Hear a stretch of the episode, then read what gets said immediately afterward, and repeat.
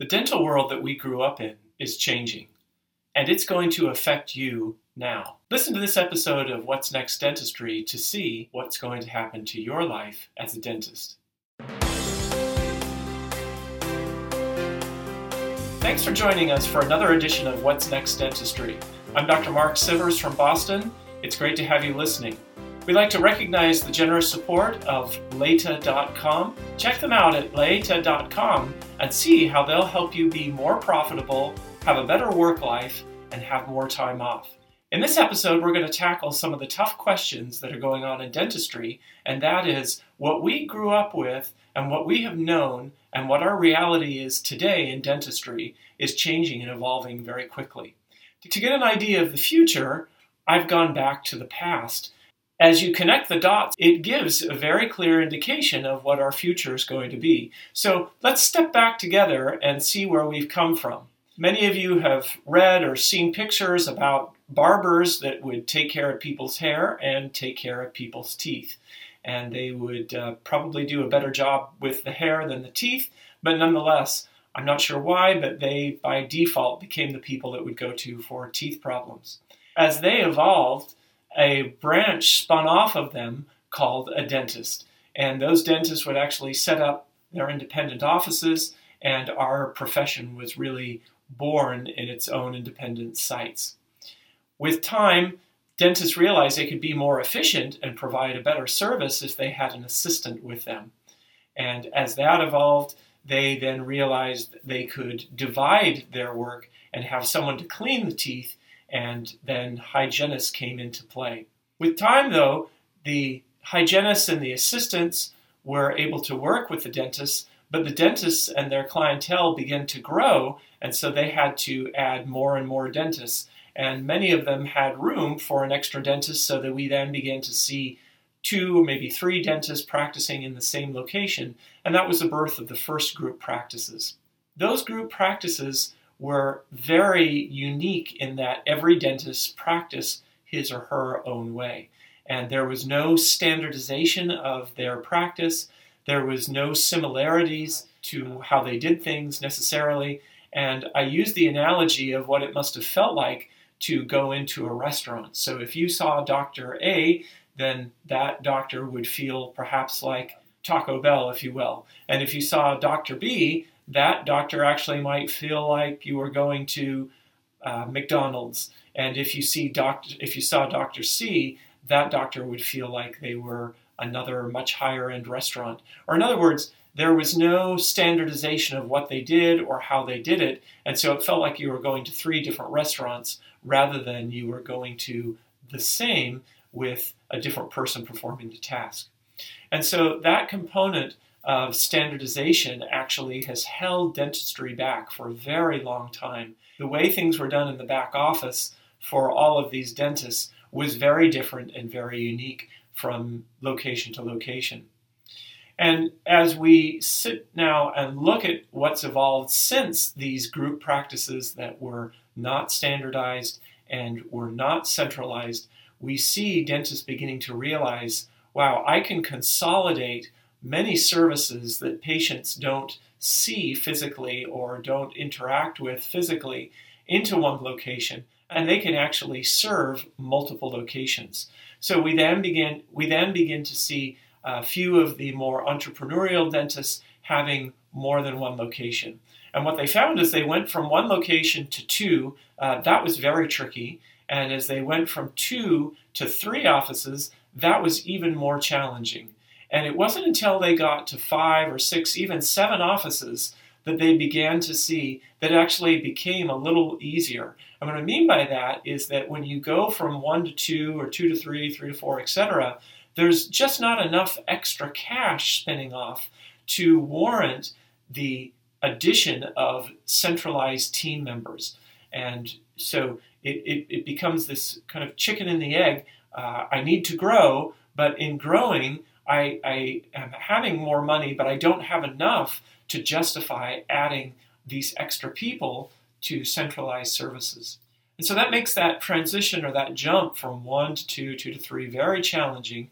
And what we see is once you get to five offices or seven offices, then the whole thing becomes much easier because you can say, great, I'm going to have a COO to overlook all of these practices. Now, I'm not talking about a practice manager, but I'm talking about someone to actually oversee all of them on the back end. Now I can hire enough people for a call center, and most importantly, I can buy a building or I can lease a location to actually put all of these people in so that you can put your COO there, you can put your call center there, you can have centralized billing, you can have centralized uh, accounts receivable. There's an actual centralized space away from the dental office where all this can take place. You can imagine we're trying to put people to answer the telephone, do accounts receivable, and to also submit to insurance and run our dental practices in prime real estate where we're paying a premium per square footage for that real estate. Whereas you could put them all in an off site space in a much less expensive piece of real estate where your lease is less or the cost of the real estate is less, and then it makes a lot more sense to do that. And so this transition getting from one practice all the way up to five, six, seven is really vital. And the faster you can do that, the better, because it then allows you to spin off enough cash to get the offsite location for these centralized services and to get that in a place where the cost of real estate is drastically reduced rather than the prime real estate we're paying for for our dental practices. So over time, we've seen these group practices evolve, and very slowly now we're beginning to see the dental service organizations come in and actually teach us some of the principles that they have learned as they have gone and gotten their MBAs at various schools around the country. I know that I've worked with uh, the MBA students at the Harvard Business School and at MIT and at Stanford and some of these other institutions, and they're really a sharp bunch. And just as we are specialized in our knowledge of dentistry, they are specialized in their knowledge of how to do business. And so at that point, when you've got enough practices, you can actually have this centralized location. You can then begin to hire some of these MBAs to come in and run the business much more efficiently and much more effectively. And so we begin to see them coming in and these DSOs buying up practices, centralizing them, and they just quickly overcome this hurdle of one to five or one to seven practices by buying six, seven, eight, ten, even 20 practices in one swoop. And that just simplifies life for them. Clearly, there's other complications. I'm not trying to say life gets uh, simple once you've got to that, but it allows you to do a lot more. And so they come in and they say, right, we need to standardize the way things are done. And we need to decide on what is our brand. Are we going to be Taco Bell? Are we going to be McDonald's? Are we going to be a nice restaurant that has tablecloths? What are we going to be? And then let's run everything that same way so that we can have some standardization and have a similar feel and similar experience for every employee, but most importantly for every client that comes to visit our dental office and our dental brand.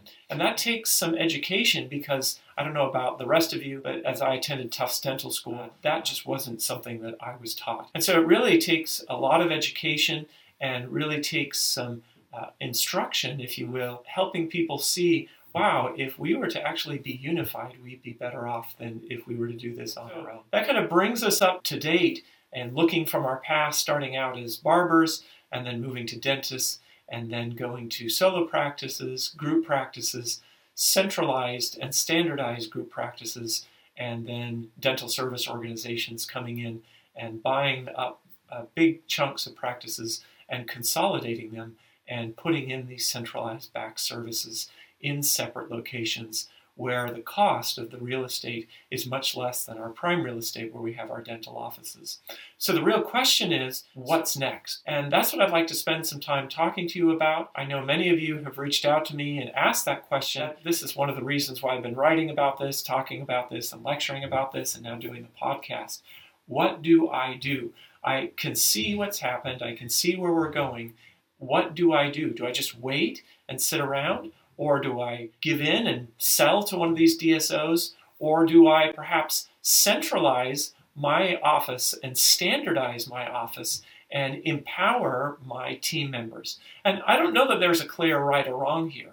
Each of us are in a different phase in our career. Each of us have different objectives, and each of us have the opportunity to either grow our practices and flourish or to actually sell our practices, give up the business end, and just focus on the practice of dentistry. So I would ask yourself a really tough question. What got you into the profession of dentistry? Was it the running the business part, or was it actually serving patients and doing dentistry? And my experience has been there's different answers to that question depending on which dentist you speak with.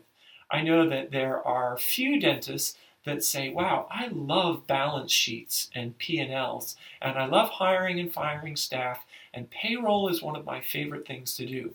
And so my inclination is that for many of you, you may be in that camp of um, I really don't like P&Ls and balance sheets don't get me excited and hiring and firing doesn't make me giddy. And on the contrary, what I like doing is spending my time with patients, doing dentistry on patients, and just focusing on being with them and doing great service for them. And I think you can do that. And I think many dentists have not done that, but actually become business owners for several different reasons, but I would propose that perhaps the number one reason that they've done that for is they've never been able to find a great boss to work for. And what I mean by that is if you find a great boss, that boss is empowering, that boss gives you some autonomy, that boss gives you phenomenal leadership and guidance and vision, and that boss is energizing. And I'd ask you to, you know, raise your hand where you are and say, you know, out loud, yes, I've either worked for a boss like that or no, I've not. And my sense is many of you are saying to yourself, I've actually uh, never worked for someone like that. And you're not raising your hand to the, my question of uh, what type of boss have you worked with.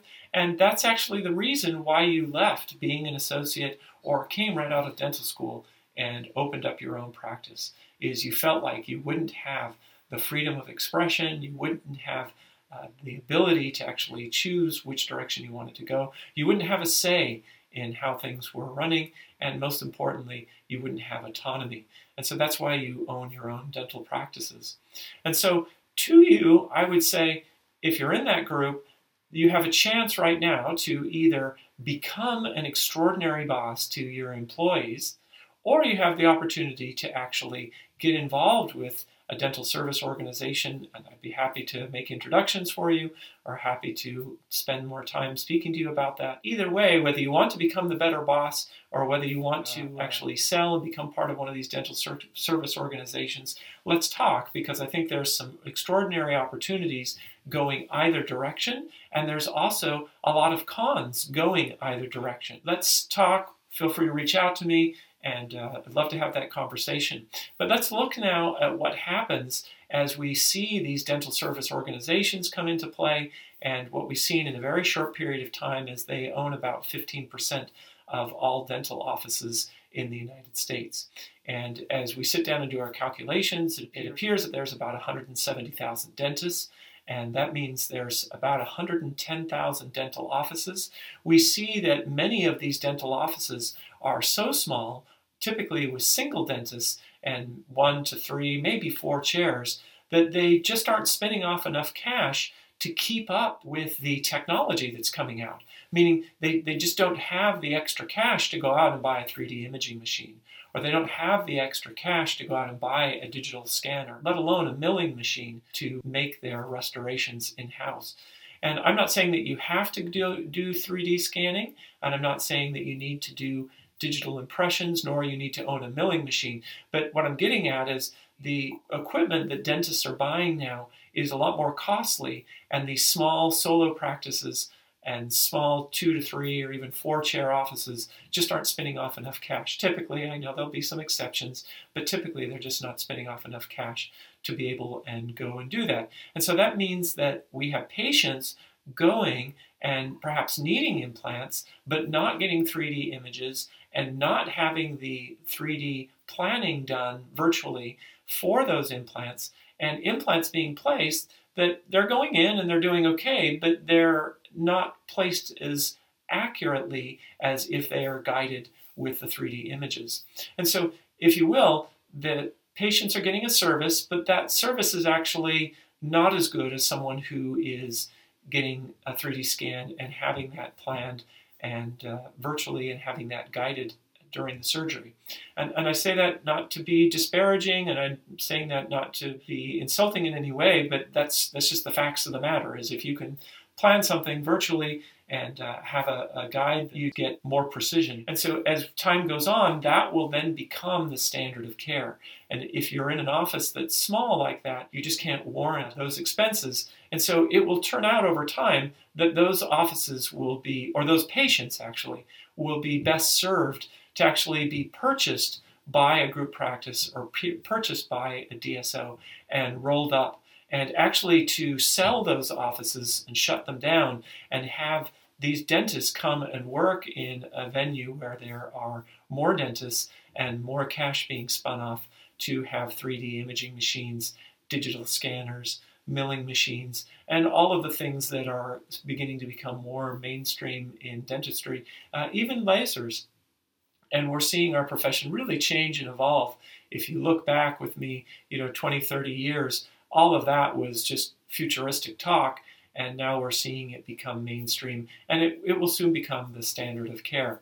So we see then the 110,000 dental offices in the United States then contracting to 70,000, maybe 80,000 dental offices, and that then gets rid of all of those smaller offices, and we see more and more of these larger places. As these DSOs flourish, so we see dental insurance companies hiring dentists to come and work for the dental insurance company directly. That means dental insurance companies become the largest DSO or consolidated dental providers. As you consider a Delta Dental or a Blue Cross or an Aetna or some of these other dental insurance companies and look at your patients, imagine if those patients received on the next explanation of benefits something on the back of them saying, you are going to see Dr. Smith right now. If you went to see Dr. Jones or Dr. Brown or Dr. Goodwin, that would actually be in network with us. We would charge you less, your expenses would be less, and you'd get the same quality of service that you're getting right now from Dr. Smith. And some of you will say, well, that's actually not happening. And what I can tell you is if it's not happening to you now, um, it is coming very shortly because that's happening in many, many states and with more and more patients as they are getting treatment from you and they are getting their EOBs. And on the back of their EOBs that they're seeing at home, they're seeing you could go to these three other dentists, they're in network with us, they would charge you less and you'd get the same quality of service. And uh, we just wanted to make you aware of that. From that, those dentists are actually working for the dental insurance company. They are then bringing those patients into this huge national group of dental providers working directly for the dental insurance. And all of a sudden, the dental insurance has become the largest provider of dental care in the country. And so we then see the dental insurances having more and more of a role, having more and more influence. And that's actually, at a certain level, a good thing because it actually brings the cost of dentistry down to patients. Now, many of you are thinking, wow, if that's going to decrease the cost to the patient, that means as a dentist, I'm going to get paid less. And what I'm here to say is that doesn't have to be. And that's one of the reasons I've spent the last decade focused on the Toyota production system. Because what Toyota has taught us is that we can do more with less. The patients can have a better experience. We don't need to put our roller skates on and start trying to see five patients simultaneously. It can be much more efficient and much easier on our bodies. And we can actually have a little more time off than we currently do if we will shift to the Toyota production system rather than shifting to the do the best that I can after dental school system. And I think that's inevitably uh, what we're all working with. We're all working very hard. We're doing the very best that we can, but nobody's actually sat down with us and actually taught us how to run a business, taught us manufacturing, taught us efficiency in manufacturing, and most importantly, how you get all of that to coincide. And that's uh, one of the beauties that we've seen from the Toyota production system is they're specialists in this and really the best on the planet at doing manufacturing and increasing profits, not forcing you to work harder, and making things be more efficient and cost less to do. And so, just a wonderful melding, if you will, of all of these different components into one simple system. So, as the dental insurances grow, we'll see that they are very interesting for the private equity shops to buy, but most importantly, we'll begin to see medical insurance companies coming in and buying up entire dental insurance companies. And then finally, after all these years, of the mouth being dissociated from the rest of the body, and I'm not sure anybody knows why that is, but that's effectively what's happened is all of the physicians have said, you know, the mouth is just not connected to the rest of the body. You are dentists, we are doctors. We'll then see finally a union of the dentistry and medical industries coming together, and dentists will become specialists, and they will be called, I suspect, doctors, as we are called, but no longer dentists but actually doctors and their specialty will be dentistry, just like we have physicians and their specialty might be nephrology or oncology or some of these other organs of the body. That will bring prices down dramatically to patients because then you've got these huge companies that are able to do things with pricing that a small single dentist can't do, a group practice can't do. A DSO is getting into the size where it begins to have a few of those advantages, and a dental insurance company uh, can do a lot of those things. You can imagine now, uh, my understanding is we have some DSOs that are reaching up into the almost a thousand dental offices, and if there's uh, 110,000 dental offices and somebody has a thousand, that means they've got 1%. And that might sound really good, and my congratulations to that DSO and some of those DSOs that are approaching a thousand offices. But imagine if you have some group of dentists that are working for a dental insurance company, and that dental insurance company immediately has 10,000 or 20,000 or 30 or 40,000 dental offices effectively working for them, meaning the dentists are working for them. That's a completely different scale. And you can then see how they can leverage and do things that a, a thousand dental office DSO just will never be able to do. And you can then also see why buying a dental insurance company becomes so much more attractive now because they actually have something to buy rather than just a book of clients that get billed to them or through them. And so we're going to see some big changes uh, happening. Many of you are aware of KKR from New York, a private equity shop, going in and buying a majority stake in Heartland Dental. And that happened in 2017. And that's just the beginning of how this is all going to play out. We'll see some of these private equity shops doing this, but more and more of the dental insurance companies doing it and it's happening right now. So uh, I would love to chat with you more about this. I think that you're at a crossroads. You can either say, I'm going to grow my business and become something even better and bigger than I currently am. And I would say, do that if you have more of a business bent or if you like uh, balance sheets and profit and loss statements. And if you don't, that's perfectly fine. I'd love to chat with you more about the options of what you can do to posture your practice as you grow and focus just on doing the dental care and allowing someone in to central and allowing someone in to do the back end of it, the centralized uh, billing, centralized submission to insurance, a call center, and some of these other things. And uh, I'd love to speak with you more about that. Most importantly, thank you so much for listening to this episode of What's Next Dentistry. Have a great day.